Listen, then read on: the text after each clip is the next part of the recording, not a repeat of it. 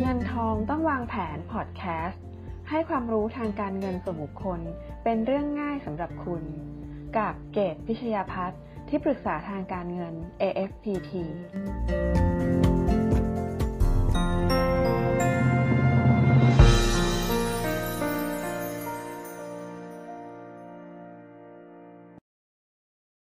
รคอร์ดสวัสดีค่ะยินดีต้อนรับเข้าสู่รายการ Smart Plan for Smart Life นะคะ คุณอยู่กับเกตพิชยาภาทองศรีเกตค่ะ และผมหมูรุจิพันธ์ Annuity Man ครับ อ่าสวัสดีพี่หมูนะคะแล้วก็ สวัสดีครับ อ่ะมาพูดคุยกันต่อนะวันนี้ก็เป็นวันเสาร์นะคะอัดอันนี้เป็น EP ที่สองนะคะเมื่อกี้ไปแล้วหนึ่ง EP นะคะ ก็มาคุยกันสบายๆในเรื่องของการมีชีวิตอย่างมีความสุขหลังเกษียณนะคะ เราพูดถึงเรื่องตัวเลข เรื่องการเงิน เรื่องการเตรียมตัวเตรียมเงินอะไรมาเยอะมากแล้วนะคะ ก็มาเบาๆกันที่เปเปอร์ที่พี่หมูเอามาฝากนะคะ ก็อันเนี้ยเมื่อกี้ก็พูดถึงเรื่องของ 8 สิ่ง8วิธีการ 8 เรื่องที่คนที่เกษียณมีความสุขเขาทำการทำให้เขาประสบความสำเร็จในวัยเกษียณ อันนี้ก็จะตรงข้ามกันนะคะเออเปเปอร์นี้ชื่อว่าอะไรคะพี่หมูที่พี่หมูเอามาฝาก ชื่อว่า six six retirement killers นะฮะ to avoid at all costs อือหือ นะก็คือมันเป็นมันเป็น killer เป็น retirement killer คือมันเป็นตัวที่ทำให้การวางแผนเกษียณเนี่ย ค่ะ ล้มเหลวนะฮะพูดงี้ดีกว่า มันมีหกหกเรื่องหกประเด็นด้วยกัน เว็บไซต์ cliplinger.com เนาะ ครับ เป็นค่ะ พี่หมู อ่า เริ่มแนะนำกันได้เลยค่ะว่า อะไรที่มันเป็นตัว เรียกว่าคิลเลอร์นะ ตัวร้ายที่ทำให้แผนเกษตรที่เราคิดเอาไว้เนี่ย มันไม่ไม่เป็นอย่างนั้นนะคะ เขาเริ่มข้อแรกด้วยนี่เลยฮะ ค่ะ not having a written income plan for life ข้อแรกเลยขาดการวาง ข้อ แผน แรกเลย อืม ก็คือไม่มีไม่มีการเขียนแผนเกษียณนะฮะไม่มีการเขียนแผนสร้างได้ เอาไว้นะซึ่งผมก็สงสัยมาตั้งนานนะไอไอแผนเกษียณเนี่ยนะฮะ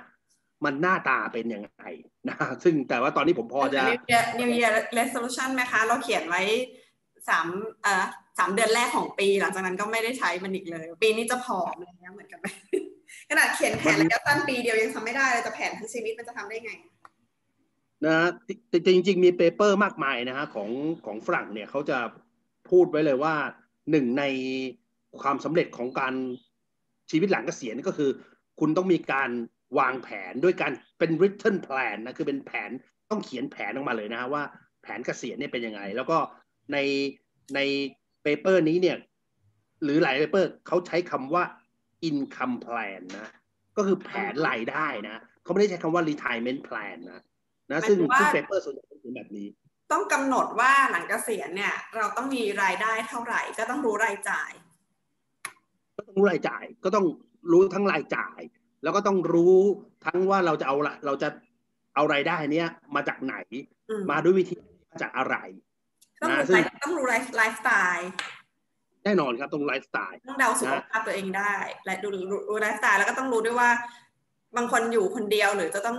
เป็นแผนที่ทำร่วมคู่สมรสเนาะก็คือแผน ใช่ นี้ ครับ ใช้สองคนหใช่รือใช้คนเดียวหรือใช้กี่คน ใช่ครับ เท่าไหร่กำหนดรูปแบบการชีวิตต้องรู้ว่าใช้เงินได้แค่ไหน ใช่ครับ แล้วก็ต้องรู้ว่าเงินก้อนที่เรามีเนี่ยนะแหล่งรายได้ที่เรามีหลังเกษียณเนี่ยที่เขาที่คุณสตีฟเวอร์นอนแกเรียกว่า retirement income generator เนี่ย อือฮึ มีอะไรบ้าง ค่ะ นะอะไรบ้างมีในรูปของเงินก้อน หรือว่าในรูปของบำนาญหรือในรูปของค่าเช่า รูปของเงินปันผล ค่ะ อ่ะทั้งหมดเนี่ยเขาเรียก retirement income generator เนี่ยเออมันมีอะไรบ้างแล้วเราจะจัดสรรมันยังไง อือฮึ จะ ค่ะ การจัดการมันยังไง ค่ะ จะไปถึงตอนสุดท้ายคือว่าเราจะลงทุนมันยังไง และที่สำคัญที่สุดคือ เราจะถอนออกมาใช้ด้วยวิธีไหน ค่ะ เนี่ยพวกนี้เป็นส่วนของ return income plan return income plan ทั้งหมด บอกว่ามันคือเข็มทิศเลยใช่ไหมคะเขาใช้ว่าเข็มทิศ อ่าใช่ครับเขาใช้คำว่า compass คือเข็มทิศเลยของ นะคะก็คือก็คือเป็น หลัง เป็นเข็มทิศเลยที่จะชี้ว่าจะไปทางไหน แต่ว่าก็ต้องดูไลฟ์สไตล์ตัวเองนั่นแหละว่า ถ้าจะให้นึกตามก็คือจะอยู่บ้านแบบไหนอยู่บ้านอยู่คอนโดอยู่ที่ไหนกูอยู่กรุงเทพอยู่ต่างจังหวัด รูปแบบการใช้ชีวิตเป็นยังไงมันจะกำหนด ถ้ารู้ไลฟ์สไตล์จะรู้รายจ่ายประมาณหนึงเนาะว่าจะใช้เงินประมาณไหน แล้วก็แหล่งรายได้มาที่ไหนบ้าง เพราะฉะนั้นก็เหมือนอย่างที่ผมชอบพูดไว้ในเพจผมอะนะว่า ค่ะ เอ่อวันนี้บ้านเราเนี่ยเวลาพูดเรื่องวางแผนเกษียณเนี่ยบ้านเราจะพูดกันแค่ว่า คุณจะต้องมีเงินกองทุนเกษียณกี่บาท ค่ะ บ้านเราคุยกันแค่นั้นเองนะ อืม แล้วเสร็จแล้วพอพอรู้พอคุณรู้แล้วคุณต้องมีกองทุนเกษียณกี่บาท ก็คุยกันเรื่องที่คุยกันมากที่สุดคือว่า คุณจะไปลงทุนอะไร ค่ะ จะไปเล่นหุ้นตัวไหนซื้อกองทุนรวมอะไรจะจัดพอร์ตยังไง ค่ะ เพื่อให้ได้เงินณวันเกษียณตามเป้ากองทุนเกษียณที่เราที่เราที่เราคำนวณมา ค่ะ จบบ้านเราบอกแผนเกษียณคือ ตรงนี้จบ แต่เห็นไหมฮะว่าไม่ใช่ เห็นไหมฮะว่าไม่ใช่ไม่แค่นี้ ค่ะ นะนะวางแผนเกษียณไม่ใช่ไม่ใช่ตอบคำถามคำถามเดียวว่า ต้องมีกองทุนเกษียณกี่บาทไม่ใช่เลย มีอะไรมากกว่านั้นเยอะ ค่ะ นะ เอ่อเขาบอกว่าต้องต้องปรับทุกอาทุกปีด้วยหมายถึงว่า เราคาดการณ์แผนเกษียณเราเนี่ยแบบนั้นแบบนี้เนี่ย ก็ต้องมันยังยังต้องปรับอีกไม่ได้ปล่อยรันยาวถึงเกษียณอยู่แล้วถูกไหมคะเพราะว่า ใช่ครับใช่ครับ สุขภาพเราจะเปลี่ยน ปัจจัยชีวิตคนในครอบครัวเราความรับผิดชอบเราอาจจะเปลี่ยนก็ได้เราก็ต้องมีการปรับด้วย ใช่ครับ ที่เขียนแล้วเขียนเลยพี่เกดแซวก็คือว่าแผนระยะสั้นแค่ New New New Year Resolution เนี่ยวันนี้เดือนเมษาแล้วอะค่ะ เดือนมกราใครตั้งเป้าอะไรไว้เนี่ย ตอนนี้มันยังอยู่หรือเปล่าเนี่ยแค่สามสี่เดือนยังไม่อยู่เลยเนี่ยแผนเกษียณนี่ยิ่ง ยาวเข้าไปอีกเลย มันจะยังอยู่ไหมเนี่ย อ่ะก็คือข้อแรกนะคะ ของตัวคิลเลอร์ตัวแรกคือ ไม่ได้วางแผนขาดการคั ร บไม่ไม่ไม่ได้เขียนแผน ไม่ได้เขีย ใช้ น คำว่าเขียนเลย คน ไม่ ไม่ มี ก แผ ล้าน ที่เขียนไว้ เอออาจจะไม่กล้าเขียนด้วยซ้ำอืม นะต้องเขียนเป็นแผนไว้เลยนะฮะ อ่ะ ข้อต่อไปเนี่ยข้อต่อไปเขาบอกว่าข้อ 2 คือ using the wrong investment return assumptions in your income plan prior to and in retirement อืม พูดง่ายๆคือว่า ลงทุนผิด คุณมโนมโนผลตอบแทนการลงทุน ทั้งก่อนและหลังเกษียณไว้ผิดพลาด อ่า นะผมต้องชอบใช้คำว่ามโนนะมันชัดเจนดี ค่ะ นะเพราะว่าผลตอบแทนการลงทุนเนี่ยไม่มีใครรู้อนาคตนะฮะว่าอนาคตจะเป็นยังไงใช่ไหมฮะเพราะฉะนั้นมันเป็นมันเป็นการคาดการณ์หรือเป็นการมโนทั้งนั้นแล้ว ค่ะ คุณก็มโนมันผิดพลาด อืม นะฮะซึ่งผมว่ามันชัดเจนนะ ว่ามันเป็นเรื่องเรื่องสำคัญมากบางทีโลกสวยนะฮะเรามองในอดีตผลตอบแทนในอดีตสูงนะฮะโลกก็สวยคิดว่าอนาคตจะเป็นแบบนั้น อาจจะรวมถึงถึงที่ ที่เราคุยกัน EP ที่แล้วด้วยอะค่ะ เช่นคนใกล้เกษียณมักเอาเงินก้อนมาลงทุน เพื่อหวังมันจะมี ครับ รายได้หลังเกษียณแล้วมันก็หายไปเลย แล้วก็หาเงินใหม่ไม่ได้ ลงทุนมีทั้งหลายรูปแบบนะคะ ทั้งกิจการทั้งเอาเงินไปซื้อหลักทรัพย์ต่างๆเนาะ ใช่ครับ ซื้อหุ้นผิด ใช่ครับ พลาดอะไรก็ตามนะคะก็ นี่ก็คือตัวคิลเลอร์ตัวที่สองเลย เพราะจริงๆตอนที่ไม่มีเงินก้อนมันไม่เป็นไรพี่หมูตอนที่เราทำงานไปเก็บเงินไปอะค่ะ มันลงทุนไปด้วยเงินเล็กน้อยไม่เท่าไหร่ไงแต่ประเด็นคือพอมันเริ่มสะสมเงินก้อนได้สักก้อนหนึ่งแล้วเอาเงินก้อนเนี่ยไปใช้อะแล้วมันหมดอะด้วยวิธีใด ๆ ก็ตามบางครั้งอาจจะเป็นลูกมายืมเปิดกิจการ เนี่ยมีมีมีน่าจะรวมถึงข้อนี้ไหมคะ เช่น เช่นลูกอายุ 25 แล้วอะแล้วลูกอยากเปิดบริษัทอะแล้วให้เงินเกษียณไปให้ลูกยืม เพื่อเปิดกิจการอะไรเงี้ยอาจจะมีเนาะ บางทีเราเราเองเราลงทุนผิดพลาดด้วยตัวเองมันไม่เท่าไหร่นะ แต่ว่าเราไม่สามารถคัดค้านการ การขอความช่วยเหลือจากคนอื่นได้นะ คื using อ wrong investment return assumption คือผมผมก็คิดถึงเรื่องอีกเรื่องได้นะว่าเออโดยส่วนตัวผมเนี่ยผมมองว่าจริงแล้วการการวางแผนเกษียณเนี่ย มันเป็นเรื่องควรจะให้น้ำหนักนะผู้นี้เนี่ยควรจะให้น้ำหนักกับการบริหารจัดการความเสี่ยงหลังเกษียณมากกว่าการลงทุน ค่ะ คุณจะมองเรื่องของการบริหารจัดการความเสี่ยงหลังเกษียณ งั้นต้องดู ให้มากกว่ากัน ต้องดู EP 18 ความเสี่ยง ที่ทำให้เงินในรูปไปเกษียณหมดเร็วนะคะอ่ะ นะแต่ว่าแต่ว่าแต่ว่าบ้านส่วนใหญ่แล้วเราไม่ได้คิดแบบนั้นไงฮะ อืม ผมอยากจะให้เราเปลี่ยนเปลี่ยนเปลี่ยนความเปลี่ยน mindset ของเราว่าวางแผนเกษียณเนี่ยมันเป็นมันไม่ใช่เรื่องของการลงทุนนะคุณจะให้น้ำหนักการบริหารจัดการความเสี่ยงหลังเกษียณมากกว่า ซึ่งมันก็เป็นเรื่องยาวนะที่ต้องมานั่งคุยกันว่าแล้วความเสี่ยงเกษียณหลังเกษียณมีอะไรบ้าง แต่ละตัวจะต้องบริหารจัดการมันยังไงนะฮะซึ่งเราก็มีทำเราเราสองคนก็มีทำคลิปไปแล้วบางส่วน ใช่ในใช่ไหมฮะ คลิปที่มันมีพูดถึงเรื่องของ withdrawal rate ด้วยเนาะที่ อ่าใช่ครับ เนอกถอนเงินมากเกินไป คือนอกจากวางแผนการลงทุนผิดพลาดแล้วที่พี่หมูพูดเลยก็คือ แพลนเรื่องการถอนเงินผิดอีกต่างหาก ใช่ครับเห็น ไม่รู้ไหมฮะคือ ว่าถอนได้แค่ไหนแล้วใช้เงินเท่าไหร่ถึงจะหมด ก็จะเจอ spin off ใช่ครับ risk เยอะเลยก็ต้อง ใช่ครับ ไปดูเรื่อง 18 ความเสี่ยงที่ที่ประเมินแล้วก็ดูเรื่องวิธีจัดการ spin off return risk ด้วย three bucket system ในไทยโมเดลที่พี่หมูแนะนำนะ ใช่ครับ แปะลิงก์เอาไว้ให้โอเค ข้อ2ในคิวเลอร์ข้อ 2 ก็คือว่าวางแผนการลงทุนก่อนเกษียณผิดพลาดวางแผนการใช้เงินก่อนเกษียณผิดพลาดทำให้เงินหมดแล้วก็วางแผนการถอนเงินหลังเกษียณผิดพล ลาดนะคะ ข้อที่สามนี่น่าจะคล้ายๆข้อสองนะ taking too much risk with investment นะฮะก็คือว่าเอ่อเราเราประเมินความเสี่ยงในการลงทุนผิดพลาดนะฮะ อือฮึ หรือว่าเราพอผิดพลาดปุ๊บ เราก็เลยรับความเสี่ยงมากเกินไป ค่ะ นะฮะมากเกินไปนะฮะซึ่งเอ่ออันเนี้ยก็คล้ายๆกับข้อสอง ค่ะ นะฮะว่ามันคล้ายๆกับข้อสองนะฮะ อืม เพราะฉะนั้นก็หกข้อเนี่ย รู้สึกว่าเขาจะเตือนเรื่องของการลงทุนเนี่ย ถึงสองข้อ ถ้ามันมีแพลนตั้งแต่ข้อหนึ่งอะค่ะเอ่อข้อสองข้อข้อข้อสองกับข้อสามเนี้ย โอกาสมันจะน้อยเพราะเราต้องสโคบเนาะว่า ใช่ครับ เราจะเอา ใช่ เงินทำอะไรได้บ้างแล้วแบ่งสัดส่วนเท่าไหร่ คือคนเราคงไม่เอาเงินเก็บทั้งหมดมาลงทุนอยู่แล้ว ถ้าเรามีแผนเราก็ต้องแชร์ความเสี่ยงจัดรูปแบ ใช่ บ ครับ หลาย ๆ อย่าง อ่า ก็คือเหมือนกับแบ่งเงินกีตะกร้าว่าไปอะไรเงี้ย แต่ว่าถ้ามันไม่มีแผนตั้งแต่แรกอะมันจะสเปซสปะ หรือการชักจูงจากคนอื่นด้วยเช่นกัน ก็มีคนมาพูดจาจูงใจแล้วก็เชื่อเขาแล้วทำตามเขาไปอย่างเงี้ย ก็อาจจะเงินหมดไปก็ได้ คือพอเราไม่มีแผนเนี่ย เราก็จะไปโฟกัสเรื่องของ เหมือนกับที่เราบอกว่า คนที่ไม่มีแผนเนี่ยก็จะคิดแต่ว่าทำยังไงให้รวย วิ่ง ทำยังไงให้รวย อืมทำไมให้รวย ทำยังไงให้ผลตอบแทนเยอะๆทำยังไงให้ได้กำไรเยอะ อืม ๆนี่คือคนที่ไม่มีแผน อือหือ ถูกไหมฮะแต่ถ้าเรามีแผนปุ๊บเรารู้เลยว่า เอ้ย พอเรามีแผนปุ๊บเรารู้ว่าแค่นี้เราพอ ค่ะ พอเรารู้ว่าแค่นี้เราพอเนี่ยบางทีเราอาจจะไม่จำเป็นต้องเสี่ยงมากก็ได้ ถูกไหมฮะเพราะว่าเอ่อถ้าดูแผนแล้วเนี่ย แค่นี้เราพอ เราเสี่ยงแค่นี้เราก็พอเราก็ถึงแผนเป้าที่เราตั้งไว้แล้วเพราะฉะนั้น คุณไม่จำเป็นต้องไปเสี่ยงอะไรเยอะแยะเลย เนี่ยมีลูกค้าคนหนึ่งอะค่ะเขาเขาถือว่าเขามีเงินเขาตั้งใจว่าจะเล่นหุ้นที่ที่เงินเท่านี้อะสมมติสิบล้านเนี่ยอันนี้เขารวยรวยนะเขาเล่นหุ้นที่สิบล้านอย่างเงี้ย ไม่ว่าจะกำไรหรือขาดทุนก็ตาม ถ้าถ้ามันกำไรเขาก็จะขายออกมา แล้วเอาเงินไปไว้ในส่วนอื่น แล้วให้เงินอยู่ในหุ้นแค่สิบล้าน ครับ คือไม่ไม่ไม่ไม่ให้พอร์ตนี้ขยายต่อนะถ้าขาดทุนเขาก็เขาก็ไม่เอาเงินลงไปเพิ่มอ่ะ ก็คือแปลว่าเขาอยู่เท่านี้แหละ หรือถ้าเขาเจออาจจะเจอสินทรัพย์ตัวไหนหุ้นตัวไหนน่าสนใจอ่ะเขาก็ไม่ซื้อเข้าพอร์ตถ้าเขาหมดงบแล้ว ให้จูงใจได้เห็นกำไรเขาก็ไม่เอาเงินไปซื้อเพิ่มเข้าพอร์ตเพราะเขาจัดไว้เท่านี้อันนี้คือเรื่องของการทำบัตเจ็ตเนาะ ใช่ครับเขามีแผน ว่า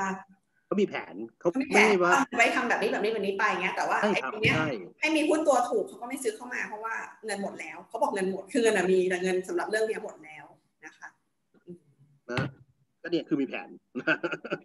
ก็รู้ว่าเขาใช้ได้แค่นี้ค่ะข้อต่อไปค่ะ ข้อสี่ก็ not enjoy not enjoying the people and activity you care about อัน นะ นี้ ฮะ มีข ก็ อบเขตเลยนะคะ ความความ enjoy activity ของคนที่เราแคร์เนี่ย อันข้อนี้มันก็ไปผูก ถ้าดูเนื้อหาในเนื้อหาของข้อเนี้ย ค่ะ มันก็ไปผูกพันกับเรื่องการลงทุนนะว่า อือหือ พอเราไม่มีแผนการลงทุนเนี่ย เราไม่ได้จัดการบริหารจัดการการลงทุนของเราเนี่ยนะ ค่ะ บางทีเราอาจจะมีความกังวล เพราะว่าเงินที่เราไปลงทุนเนี่ยมันผิดพลาดนะแล้วมันก็ติดดอย อืม นะเราก็เราก็จะเกิดความกังวลว่า เงินเราจะหมด เงินเราจะไม่พอใช้ อือหือ วันๆก็ไม่ ค่ะ คิดอะไร ความรู้สึกเราจิตเราก็ไปบกมุ่นอยู่กับว่าทำไมถึงติดดอย ทำไมถึงขาดทุน อ่า จะ ค่ะ ทำยังไงดี ไม่สนใจคนรอบข้างเลย ค่ะ นะนะไม่สนใจคนรอบชีวิตมันก็หายไปถูกไหมฮะเวลาสังเกตไหมถ้าเกิดคนที่เคยเล่นหุ้นเนี่ยแล้วก็ถ้าอยู่ในช่วงที่เขาขาดทุนหนัก อ่า ๆเขา ฮะ ติดดอยเยอะๆเนี่ย ค่ะ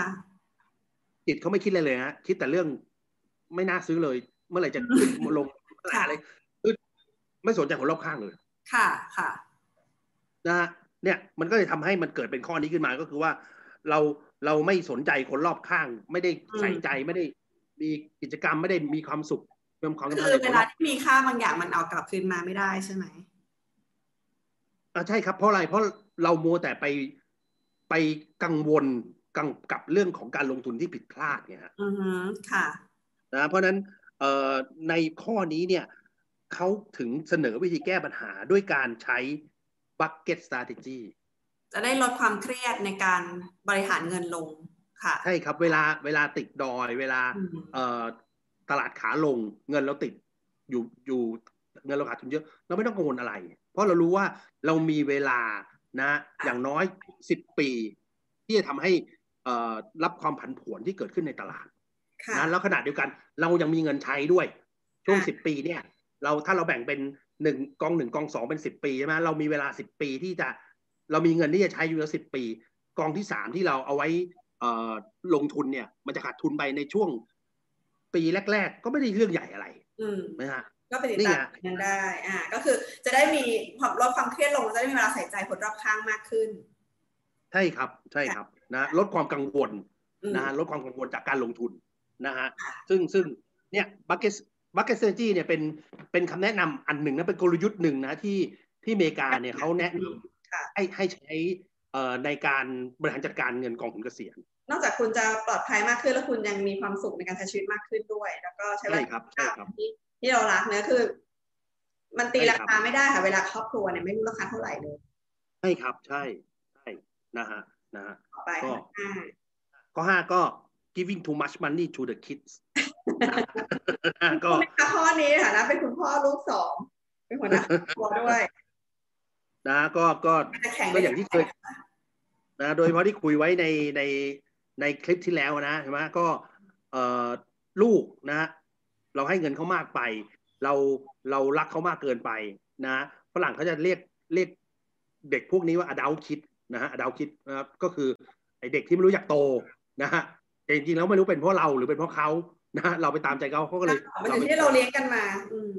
ใช่ครับ ใช่ฮะเขาก็เลยเขาก็เลยเสีย ที่แล้วใช่ไหมว่าคนอเมริกันเนี่ยเรียนจบปุ๊บต้องใช้หนี้ทุนการศึกษา เพราะว่าต้องกู้มาเรียนมหาลัยเพราะพ่อ ใช่ แม่ ครับ ให้หาเงินเรียนเองต้องรับผิดชอบ ใช่ครับ จะ ใช่ ทำ ครับ ยากค่ะอย่าเลย นะฮะนะข้อนี้ก็เพราะฉะนั้นผมว่าบ้านเราต้องเริ่มเปลี่ยนความคิดนี้ได้แล้วนะฮะนะเริ่มเปลี่ยนความคิดที่จะเอาทุกอย่างไปทุ่มให้กับลูก ต้องเริ่มเปลี่ยนได้ละ ในนี้เขาเขายกยกตัวอย่างไอ้แบบที่เราดูบนเครื่องบินน่ะใช่ไหมที่บอกว่าให้เอาออกซิเจนหน้ากากออกซิเจนใส่ให้ตัวเองก่อนแล้วค่อยไปช่วยเด็กอ่ะใช่ ใช่ ป่ะ ครับ เวลาเวลาเขายกตัวอย่างอย่างนี้เลยใช่ไหมว่าถ้าเกิดเกิดอุบัติ ใช่ เหตุ ครับ เกิดสถานการณ์บนเครื่องบินเนี่ยฉุกเฉินเรามักจะไปใส่ให้ลูกก่อนแต่ปรากฏว่าจริงๆแล้วเราเป็นคนที่มีความแข็งแรงจะช่วยลูกได้ จริงๆเราต้องใส่ให้ตัวเองก่อนแล้วก็ใส่ให้ลูก ใช่ครับ มันเกษียณก็เช่นกัน ใช่ครับ ต้องเก็บให้ตัวเองก่อน ใช่ครับ เผื่อลูกเรียนหนังสือส่งลูกเรียนหนังสืออย่างแพงๆอ่ะก็ไม่ได้แปลว่าลูกจะมา จะตั้งหลักด้วยตัวเองได้หรือเลี้ยงดูพ่อแม่ได้นะ ก็คือประมาณหนึ่งระดับหนึ่งที่ที่เราไหวอยู่ในแผนแล้วเราก็เก็บเงินไว้กับตัวเผลอๆวันหนึ่งเราก็ต้องช่วยเขาอีกอ่ะ แล้วและจริงๆแล้วเราก็มีเงินเป็นมรดกด้วยถูกปะไม่ใช่แค่เงินเกษียณ แต่แต่ผมก็ไม่ได้แอนตี้การที่จะส่งลูกเรียนไปเรียนอินเตอร์นะเพราะผมก็ส่งลูกเรียนอินเตอร์ มันคือต้น ผมไม่ได้ ทุน ตีนะ ที่เราให้ชีวิตให้เขา มันมันอยู่ที่ว่าสถานะของเราเนี่ยเราทำได้ไหม เราไหวไหมเราไหวไหม ไหวไหมแต่ ถ้ามันไม่ แต่แต่แต่แต่ถ้าไม่ไหวคือเราต้องไปกู้หนี้ยืมสินนี่ผมก็ไม่เห็นด้วยนะฮะ ก็คือเอาเป็นว่าดูตามกำลังตามกำลัง ใช่ครับ ทำได้ก็ดีค่ะทำไม่ได้มันก็ไม่ถึงขนาดเป็นทางสุดท้ายหรอก ชีวิตมันมีอีกหลายโค้ง อีกหลายโค้งในกลาง แล้วก็ขณะเดียวกันโรงเรียนอินเตอร์มันก็มีหลายหลายราคานะฮะ อื มันไม่ใช่ว่าอินเตอร์จะจะราคาเดียวกันทุกที่นะฮะอินเตอร์แบบปีละเป็นล้านก็มี ซึ่งอันนั้นเนี่ยผมก็ไม่ไหว มีคนบอก ผมก็ไม่ ว่าให้ดูตอนตอนจะทำอะไรกับลูกแต่อนุบาลประถมต้องสดดูให้ดีว่าถ้าถ้าสตาร์ทราคานี้อ่ะให้ดูราคาในอนาคตเลยว่าเวเนี้ยถึงมหาลัยคือเท่าไหร่ ถ้าเกิดเราไปส่งลูกอยู่ในระดับนี้แล้วเราไปกระชากเขาลงมามันไม่ได้แล้วนะ เด็กจะ ไม่ได้แล้ว จะ อะ รับไม่ได้ดังนั้นก็คือ ใช่ครับ ส่งวันนี้ก็ดูถึงแผนระยะหน้าเลยว่าพาขึ้นเพดานได้ถึงแค่ไหน ก็เอาเป็นว่าไม่เหนื่อยเกินไปแล้วเหลือเวลาใช้ชีวิตอย่างมีความสุขร่วมกัน เพราะว่าโอกาสมันมีได้หลายทางออกนะคะเรามีได้หลายทางออกมันไม่จำเป็นต้องเป็นทางนี้เสมอไปทำได้ก็ดีทำไม่ได้มันก็ไม่ถึงขนาดแบบ มันไม่ถึงขนาดว่ามันไม่มีทางไปอีกแล้วนะ เรานะคะ ก็อย่ากำหนดแบบนั้นอ่ะข้อที่หกเลยค่ะพี่หมู ข้อที่หกนี่ blindly believing when your financial professional say you are going to be okay ผมว่าข้อนี้ เขา สำ พู คั ด ญ อย่างนี้ มาก แล้วเขาก็ปลอบใจ แล้วไงแต่ไม่ทันแล้วก็เออมันคงดีแหละ ผมว่าข้อนี้สำคัญมากนะ เพราะว่าบ้านบ้านบ้านเราเนี่ยอาจเอ่อถ้าพูดถึง financial professional เนี่ยบ้านเราก็อาจจะอาจจะเทียบได้กับตัวแทนประกันชีวิต อืม นะฮะตัวแทนของชีวิตจะมีอิทธิพล แล้วก็ทำหน้าที่นี้เนี่ย ใกล้ ได้นะได้ได้มีมีมีบทบาทมากในบ้านเรา เพราะว่า ค่ะ บ้านเราเนี่ยคนที่คนที่ทำหน้าที่เป็นทำอาชีพเป็น financial advisor หรือ แนะนำ financial คำปรึกษา มันมันไม่ค่อยมีนะไม่ค่อยมีส่วนใหญ่จะจะสิงผมเรียกว่าสิงนะสิงอยู่ในตัวแทนประกันชีวิต จริงๆมีแต่มันเข้าไม่ถึงนะคะ ก็คืออาจจะอยู่ตามแบงก์ตามบริษัทจัดการกองทุนอะไรเงี้ย ซึ่งซึ่งซึ่งคนที่จะเข้าถึงผู้แนะนำแบบนั้นอ่ะก็ต้องมีมีเงินไปลงทุนถูกปะแต่คนทั่วๆไปอะค่ะ คนทั่วๆไปที่จะมีโอกาสได้คุยกับที่ปรึกษาทางการเงินเนี่ย มันมันมีน้อยอะคนที่เข้าหา น้อยมาก เขาคุยด้วยอะน่าจะเป็นตัวแทนประกันชีวิตที่เยอะที่สุดแล้ว ใช่ครับ ที่อเมริกาก็เป็นอย่างนั้นปะ ที่อเมริกาเขาก็จริงๆเขาก็บอกว่าคนที่รู้ความเปลี่ยนแปลงของภาวะทางการเงินส่วนบุคคลของคนประธานที่เป็นคนหนึ่งเขาเคยพูดอ่ะคือตัวแทนประกันชีวิตนี่แหละ เพราะมันมันใกล้ชิดเพราะเราเป็นคน walk in เข้าไปหาลูกค้าไงแต่คนที่จะได้เข้าเข้าใกล้ที่ปรึกษา ต้องมีระดับมีเงินลงทุนน่ะ ซึ่งมันก็ไม่ได้เยอะหรอก อืม คือคือที่อเมริกานะวันนี้เนี่ยตัวแทนมันกระชิดบ้านเขาเนี่ย น่าจะน่าจะ พัฒนา น่าจะมีลายเส้นทางการเงิน อ่า ขึ้ ก็พันไป ฒนาเขาต่อยอดไปว่าไม่ได้มีแค่โปรดัก นะ ต์ประกันชีวิตแล้วแล้วรู้ลายเส้นด้านอื่น ๆด้วย แต่ทีนี้ประเทศไทยเนี่ยก็เกดก็เห็นด้วยค่ะว่า คนที่เข้าถึงเข้าถึงคนที่ได้มีโอกาสพูดคุยเรื่องแผนการเงินเนี่ยคือตัวแทนน่ะเข้าถึงค่อนข้างจะเยอะนะคะ เข้าถึงเยอะถ้าถ้าตัวแทนมีโอกาสได้แนะนำความรู้ที่ถูกต้องได้ก็ยิ่งเสริมเป็นออปชันเป็นประโยชน์จริง ๆ อันนี้ นะ คือ แต่ สำหรั ข้อบ ข้อข้อข้อนี้เขาเตือนเขาเตือนว่า เตือน ซื้ออะไรที่ที่ FA Financial Professional เนี่ยเสนอเสนอหรือพูดเนี่ยก็ไม่ใช่ว่าถูกทั้งหมดนะคุณคุณต้องเข้าใจด้วยว่าเขาพูดอะไรเขาเสนออะไร อ่าว่ามันใช่ใช่แผนของเราไหม ใช่ครับ เราจริงหรือเปล่านะคะ นะฮะซึ่งซึ่งบ้านเราเนี่ยมันตรงข้ามเลยบ้านเราเนี่ยเอ่อโดยเฉพาะลูกค้าเนี่ยจะเชื่อตัวแทนถ้าเขาเชื่อแล้วนะฮะเขาก็เชื่อตัวแทนกันแล้ว เชื่อทุกเรื่อง ตัวแทนผู้ไรเชื่อหมด ถ้าเขาเชื่อแล้วนะนะแต่ถ้ายังไม่เชื่อนี่ก็ไม่เชื่อเลยนะเรียกว่าไม่มีสมดุลเลยนะถ้าไม่เชื่อก็พูดอะไรก็ไม่เชื่อเลยนะแต่ถ้าเชื่อแล้วเนี่ยพูดผิดก็ยังเชื่อเลย รัก ไม่ แล้ว ตรวจ รั ส ก อบ เลยค่ะ ใช่ครับนะฮะ เป็นแบนะฮะ บนี้ พูดผิดยังรักเลยอะไรอย่างเงี้ยนะ ก็จะตรงข้ามกับ EP ที่แล้วเนาะที่ EP ที่แล้วเนี่ยเราบอกว่าให้ให้ใช้ที่ปรึกษาทางการเงิน EP นี้ก็บอกว่า ถ้าจะเชื่อเขาก็ต้องมีสติในการเชื่อด้วย คืออาจจะเพราะว่าของเรามันเป็นโปรดักต์พุชค่อนข้างจะเยอะค่ะพี่หมูมันก็ยังยังยังเป็นยังไม่ค่อยได้ได้การให้คำปรึกษาเราได้ค่าที่ปรึกษา แต่ว่าเป็นการปรึกษาที่ที่มีสินค้ารายได้เขาเกิดจากการขายสินค้า นี่ก็อยู่ที่เจอคนแล้วว่า ว่าเจอคนแบบไหน ถ้าบางคนเนี่ยเอ่อให้คำแนะนำได้ด้วย แล้วก็มีโปรดักต์ขาย แต่ว่าแนะนำเป็นกลางถือว่าลูกค้ากำไรนะ ได้แถม ใช่ครับ ได้แถม ใช่ครับ คำแนะนำอื่น ๆ ไปอีกนะคะ ก็ต้องระมัดระวัง แต่จริง ๆ ตอนนี้ก็ลูกค้ามีความรู้นะเขาก็ฟังนู่นฟังนี่ก็ฟังเราด้วย นะคะค่ะ ก็ก็ก็มีมี ก็ มีความรู้แล้วก็เราเราสองคนเนี้ยก็พยายามเนี้ยพยายามช่วยที่จะเอ่อให้ความรู้กับสังคมอะนะ อืม ไม่กับลูกค้าเท่านั้น ไม่ใช่กับตัวแทนเท่านั้นใช่ไหมฮะกับกับสังคมด้วยกับลูกค้าด้วยนะเพราะว่าเราผมคิดว่าเอ่อความรู้จะเป็นทางออกนะเป็นพัฒนาการเป็นทางออกของสังคมโดยเฉพาะความรู้ด้านการเงินนะที่เราสองคนพยายามทำกันอยู่ ช่วยกันโดนติสักนิดนึงนะคะ ว่าจะทำอะไรก็ เอ๊ะเอ๊ะนิดนึงชวนเรามาชวนให้เอ๊ะนะคะ ถ้าเอ๊ะแล้วก็หาข้อมูลต่อจริงเดี๋ยวนี้เซิร์ชขึ้นมาได้ อยากรู้เรื่องอะไรเซิร์ชขึ้นมา แต่ว่าประเด็นคือจะตัดสินใจอะไรเกี่ยวกับเรื่องเงินการเงินส่วนบุคคลเนี่ย ต้องต้องฉุกคิดแล้วก็ระมัดระวังรอบคอบบางอย่างมันเป็นแผนระยะยาว ยิ่งแบบเป็นหนี้ใกล้ๆเกษียณไม่เคลียร์หนี้ไม่อุไว้หลายเรื่องเลย ที่เป็นเป็นจุดหักเหทางการเงินเนาะก็เขาบอกว่าถึงรายได้ดีรายได้เยอะ แต่ถ้าจัดการการเงินไม่ได้เนี่ย เรามีช่วงพีคหาเงินแค่จำกัด ถ้าเราใช้ช่วงเวลานั้นได้ไม่ดีอะเราไปสร้างหนี้เกินตัวอะไรก็ตาม หรือค่าใช้จ่ายระยะระยะยาวเนี่ย มีผลทั้งชีวิตเลยนะคะค่ะช่วงท้ายให้ผมมีอะไรฝากไหมคะ ก็คงจะไม่มีครับ ผมว่าบทความนี้มันก็เขียนไว้ค่อนข้างชัดเจนนะฮะ อ่า หก Retirement Killer ใช่ค่ะ นะฮะ ขอบคุณพี่หมูนะคะสำหรับบทความดีๆ วันนี้มา 2 EP เลยนะคะ แล้วก็ ครับผม เรากลับมาพบกันใหม่นะคะ EP หน้า แล้วก็จะมีอะไรมาฝากอีกก็ติดตามกันต่อไปนะคะ ครับ ก็ ได้ครับผม วันนี้ขอจบเพียงเท่านี้นะคะ สวัสดีค่ะ สวัสดีค่ะ ครับสวัสดีครับ